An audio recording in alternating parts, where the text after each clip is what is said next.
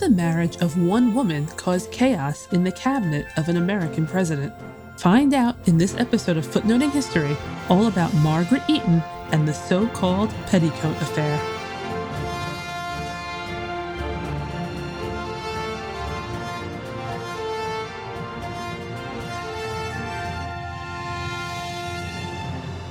Hello, everyone. Christine here. Last year, we received an email from a listener named Marietta. Hello, Marietta. I hope you are listening.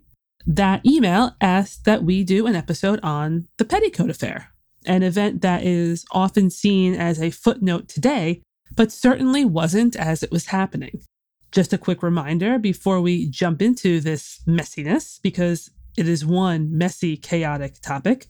If you'd like a captioned version of this or any of our episodes, you can find it at footnotinghistory.com and or youtube.com slash footnotinghistory. Wherever you listen to us, if you have the chance, please like or subscribe. It helps give us a boost and we really appreciate it. So, the Petticoat Affair, nowadays, is often more likely to be called the Eaton Affair, as it centered around one particular couple. Margaret and John Henry Eaton. The term petticoat affair comes from the scandal's origins in the interactions of women in, quote, good society in the United States capital of Washington at the end of the 1820s into the early 1830s. As you're about to see, nothing here is simple. Even today, its legacy is debated and interpretations vary. Let's begin with the center of this story Margaret Eaton.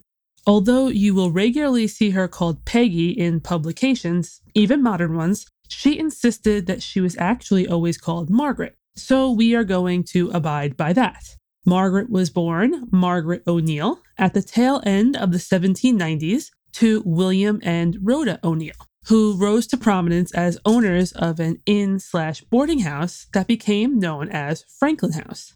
She was educated and noted for her friendliness and good conversation by the family's patrons. But also, she was known as she grew older for her physical appearance and vivacious personality.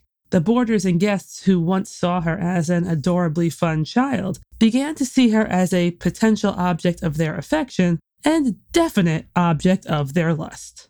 A lot of people who stayed at the family's establishment were either established or up and coming politicians. In the early 1800s, Washington was very much still growing into itself, and part of that included that a great many politicians didn't have residences in the capital. So, places like Franklin House became central to the federal political world, and those who stayed there got to know the O'Neills and their frequently present daughter, Margaret. As soon as she became old enough to have one, Margaret's personal life took dramatic turns. When she was still a young teen, she had two almost elopements, and at one point, her family sent her to New York for finishing school to prevent further romantic episodes. Not long after she returned from that brief excursion, she met John Timberlake, a purser for the Navy. This basically means he had approved commercial dealings with specific ships and made money from selling items to the people aboard. This time, Margaret didn't try to elope, but in 1816, when she was roughly 16 years old, she married him. Over the next several years, the couple had three children one who passed away as an infant, and two, Mary Virginia, known as Ginger, and Margaret, who lived to adulthood. However, Financial troubles plagued the family. Luckily, Margaret, John, and her parents had a friend they could count on to help them. That friend was John Henry Eaton. Born in 1790, John Henry was the son of a carriage maker and assemblyman in North Carolina. He studied law and moved to Tennessee, where he was part of the class that owned land and enslaved people as he inherited a profit turning estate from a relative. Rather than dedicate his entire life to the management of the estate, John Henry continued on with other ventures. He practiced law and entered into politics, eventually becoming a United States Senator representing his adopted home state. He was also a young widower. His first wife, Myra, passed away after a not too long marriage that produced no children. Myra, it must be pointed out, was the ward of a man named Andrew Jackson, with whom John Henry was politically aligned. Some may know his name because he was a US president. At this point in our story, he's on the rise to that position. He was also one of John Henry's besties and a frequent patron of the establishment owned by Margaret's family. John Henry Eaton also liked to stay at the boarding house owned by Margaret's family. While there, he befriended Margaret's father, at one point helping him navigate through his financial woes. Her husband, he helped John Timberlake find work on ships again, which took the man out to sea for long periods of time, and Margaret herself. With her husband often now busy on ships, John Henry was able to spend a lot of time with her. They appeared very cozy. As you would expect, this caused whispers to begin. Were Margaret and John Henry lovers? Well, the fact that the two were constantly in each other's company, even in public, certainly caused the rumor mill to think so. In 1828, word reached Margaret that her husband passed away aboard the ship where he was currently employed. Although pulmonary disease was given for his cause of death, the gossip world immediately began whispering that, in fact, Margaret's husband had died by suicide as a result of his despair over his wife's alleged infidelity. The flames of scandal and societal indignation were stoked even higher when Margaret married John Henry Eaton on January 1, 1829, mere months after the death of her first husband. Folks around Washington already considered Margaret a woman not fit for so called proper society. She was the daughter of a tavern keeper with a social record that labeled her promiscuous. Now, she was remarried without even pretending to maintain the proper society approved mourning period, which would have involved a year or more of behavior like wearing black and being withdrawn from social events, or, at the absolute minimum, not getting immediately remarried. The bar was low.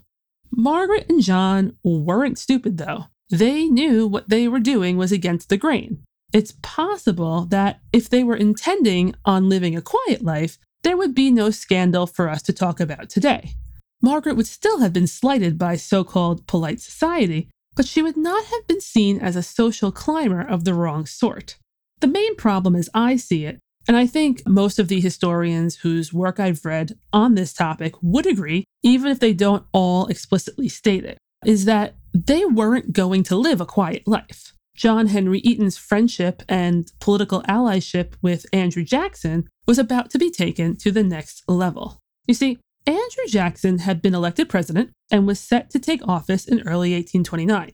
Jackson's election was one of the people. It was a massive popular vote win, and many felt like he was going to come in and shake up the Washington establishment. Jackson was in his 60s when he became president. He was considered a war hero by many due to his victory at the Battle of New Orleans during the War of 1812 against the British. He was also cheered by some for his anti Native American brutality.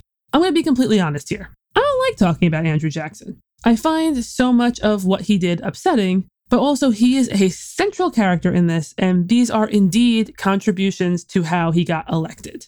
Those who voted for this change were, of course, thrilled that a Jackson administration was coming in, even if they weren't exactly sure how it would pan out. The Washington establishment, though, was thinking, oh no, you know, here's this crass and classless guy coming out of Tennessee. He was known for having one heck of a temper and a sensitivity to perceived slights of honor that made him want to challenge everyone and their brother to duels. The establishment that Jackson was against was bracing for impact. John Henry Eaton, as one of his greatest champions and closest associates, supported him and was part of his entourage. This made his marriage a liability.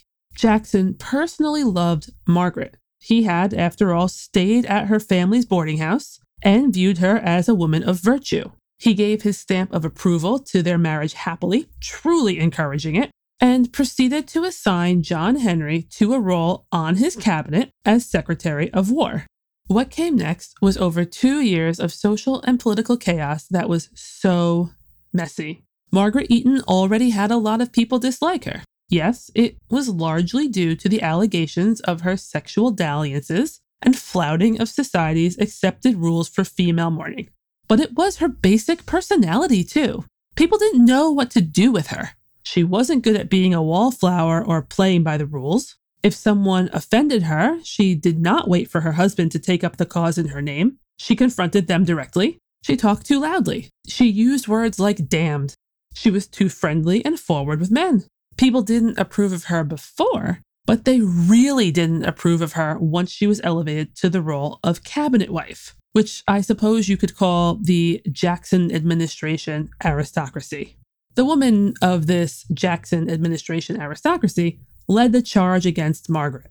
It wasn't just the anti Jackson lot that thought she was not classy enough for elevation. The women in his own group felt this way too. The wife of Vice President John C. Calhoun made her big statement by refusing to spend time in Washington and instead retiring to the family home. She claimed to be doing so because she was tending to her family and other domestic duties, but her absence was also interpreted as a quiet protest. Many of the cabinet wives wanted nothing to do with Margaret. In addition to refusing to include Margaret in a flurry of paying calls to one another, this signaled social acceptance, they snubbed her at the inauguration, refused to attend events with her unless it was absolutely required, and participated in circulating all the rumors about who she slept with and when and who was involved in what.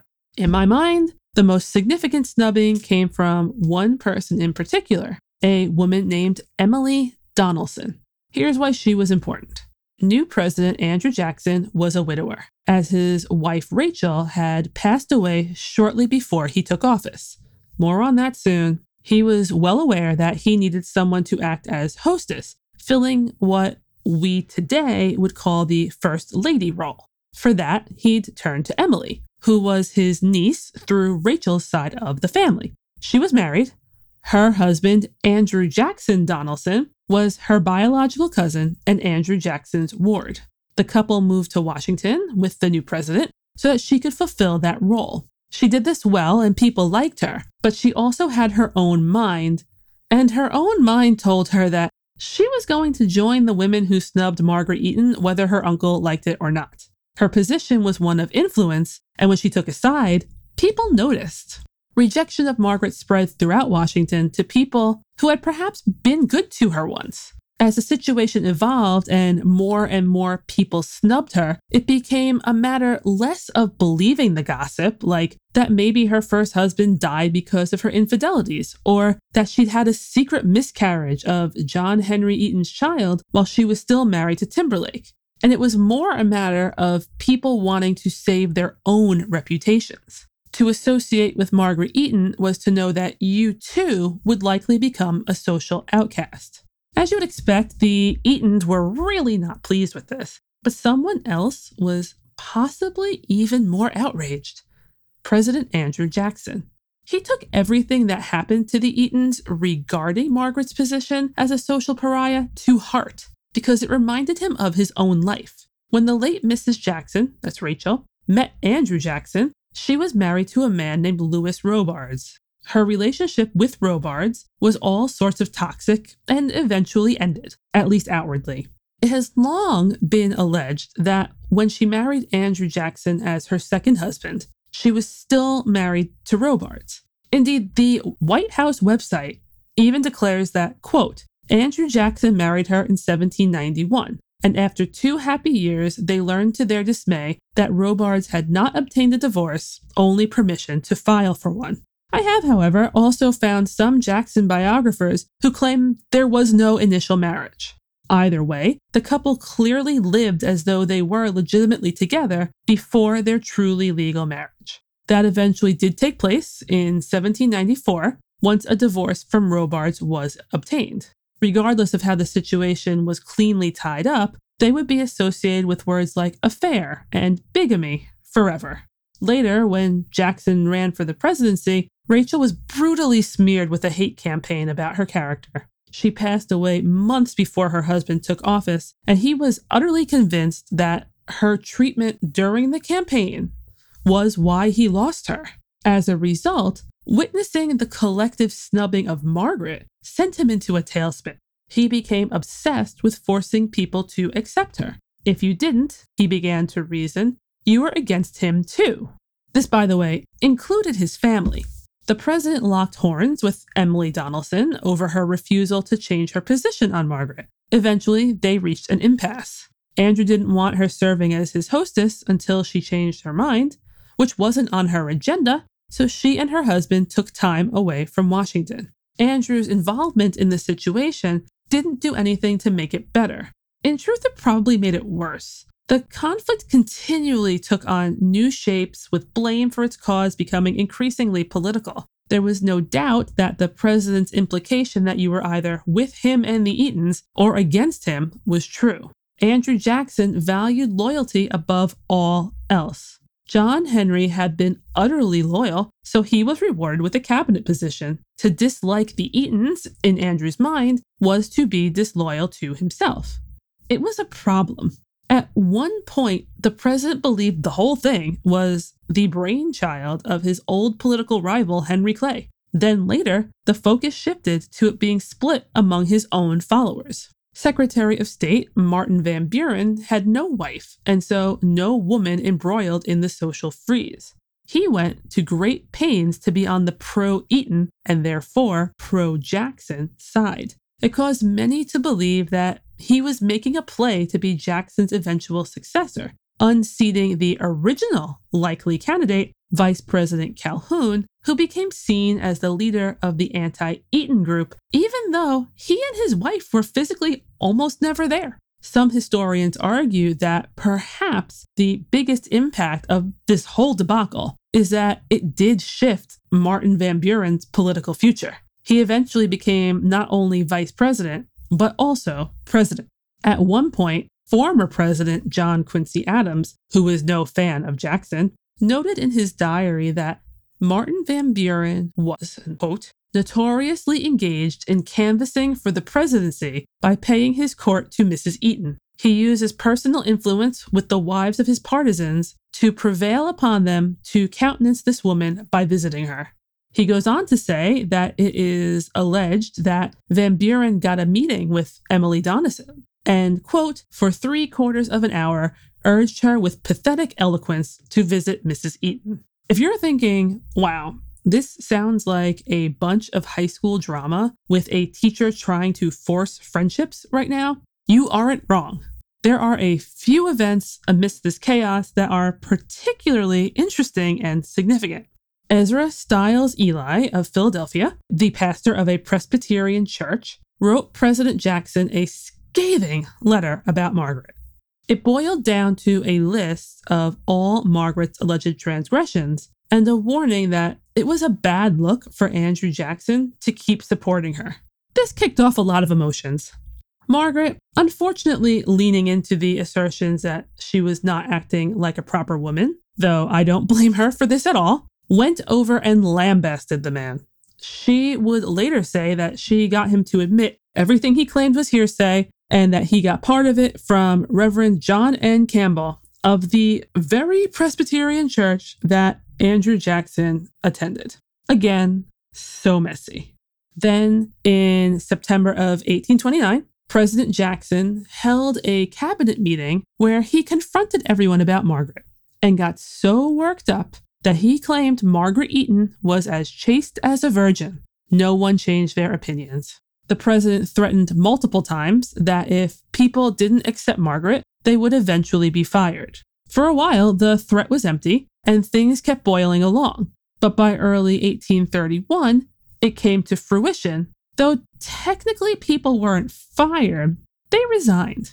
It began with Van Buren, who hoped, in part, to gain favor with the president by stepping down from his post, which would help end the chaos and pave the way for a reorganization of the cabinet. After conferring, John Henry Eaton decided to resign first. After all, if he was no longer on the cabinet, Margaret was no longer a cabinet wife. The president then approached the opposing cabinet members, who were anti Eaton and pro Calhoun. As an aside, Calhoun by now had other issues with Jackson as well. So getting rid of his supporters would not just end the scandal, but it would help him get rid of men supporting the vice president he no longer liked for other political reasons. Anyway, it's not like anyone had changed their positions, and Andrew Jackson wasn't about to let the opposition do a victory lap of keeping their spots. They were not happy about it, but they left. Only one person was allowed to remain Postmaster General William T. Barry, who, of course, was pro president and pro Eatons. In the aftermath, John Henry Eaton, now still friendly with the president, but no longer at his right hand, grew increasingly angry, especially with the press's constant discussions about what happened. He felt he had to remain in Washington and fight for his reputation. He even went so far as to openly harass one of his detractors, purged Secretary of the Treasury Samuel Ingham, until the man fled Washington scared for his safety. Eventually, all this talk about his personal life with his wife and his public career caused John Henry Eaton to explode. You know how people often say that you should write down what makes you angry to get it out of your system? Well, John Henry Eaton did that. But then he had it published in the Globe in September of 1831, and holy Mary, is it something! It takes up four columns per page for multiple pages. It's intense and dramatic. He says that he was warned not to take the cabinet position because although the accusations against his wife were false, quote, the enemies of the president would not fail to make a handle of it. He rips into purged cabinet members for slandering, quote, a mother with two innocent daughters whose good name was blended with her. It's really quite something. It didn't put out the embers of the societal fire. It actually instead kicked off a lengthy published retort from Calhoun. Luckily for pretty much everyone, John Henry Eaton did not release another tirade. Freed from the petticoat affair, the Jackson administration turned its eyes toward other fronts. The world only moves forward, and so eventually people's attention was diverted elsewhere. Just like it took time for the petticoat affair slash Eaton affair to fade away, it also took time for John Henry Eaton to give up on a political career. First, he attempted to return to his past life as a senator, but he lost. Then, President Jackson appointed him to be governor of the Florida Territory. As we already know, John Henry supported the Jacksonian policies embedded in the Indian Removal Act, and as such, he spent a lot of time in Florida pushing for the Seminoles to leave the area and move west. He failed, informed his successors back at the War Department that military action would be needed to force the Seminoles off of the land, and was out of the governorship just as the Second Seminole War was kicking off. Next up on the list was a bit of time as minister to Spain. This period was less exciting than I hoped it would be when I was learning about it. In 1840, after, well, not achieving much, now President Martin Van Buren called the Eatons back. John Henry was never granted a political post again. He practiced law and was successful. Margaret, who now really had no political standing at all, saw her life ease up as a result. She did, however, have family concerns. Her elder daughter, Ginger, married a member of the French political delegation. Then she moved to Europe with him and never looked back. Margaret's younger daughter, the one also named Margaret, married a Navy man. The couple had several children together, but both husband and wife passed away before they were grown. The children immediately went into the care of Margaret and John Henry Eaton, their grandmother and step grandfather. Soon it was just Margaret raising them because John Henry passed away in the fall of 1856. Any of the financial woes suffered in Margaret's first marriage were by now a thing of distant memory, as her second husband left her as a wealthy widow set for life. A few years later, Margaret married again. I know. Here's how it went down. At some point, Margaret enrolled her grandchildren in dancing lessons, where they studied under the instruction of a young Italian man named Antonio Buchignani. Dear listener, Margaret married him. That's right. Margaret, who was around 60, married Antonio, the dancing instructor, who was over 30 years her junior. This was to be, according to an article published after her death years later, quote, a matrimonial affair quite as remarkable, if not so brilliant, as her former matches. Before the wedding, she had taken care to have a contract put in place to protect her. And although, of course, tongues wagged, for a little bit, everything went along. After they'd been married a few years, which included a move to New York and Antonio manipulating Margaret into allowing him to have more and more money, the big drama came. Antonio ran away with Margaret's granddaughter Emily. As they did so, they left his wife and her grandmother with little except mortification and a financially destroyed future. Antonio and Emily went to Italy, then later moved to Canada. Eventually, Margaret was granted a divorce. Antonio and Margaret's runaway granddaughter then married and continued to live together with their multiple children. The divorce didn't solve Margaret's financial woes. The 1870s saw her back in Washington, where she spent her declining years dictating her memoir and being dependent upon the kindness of her devoted grandson. Margaret passed away in November of 1879 and was buried in Washington's Oak Hill Cemetery, joining her favorite husband, John Henry Eaton. An obituary called her, quote, one of the best known celebrities of the capital. Okay, there ends our wild ride through the full arc of Margaret Eaton and the Petticoat Affair. I told you all that was messy. There's always more to learn, so you should definitely check footnotinghistory.com for my further reading suggestions. Thank you for joining me, and thank you, Marietta, for requesting this episode. It sure as hell was interesting. And one more thing, dear listeners, don't forget the best stories are in the footnotes.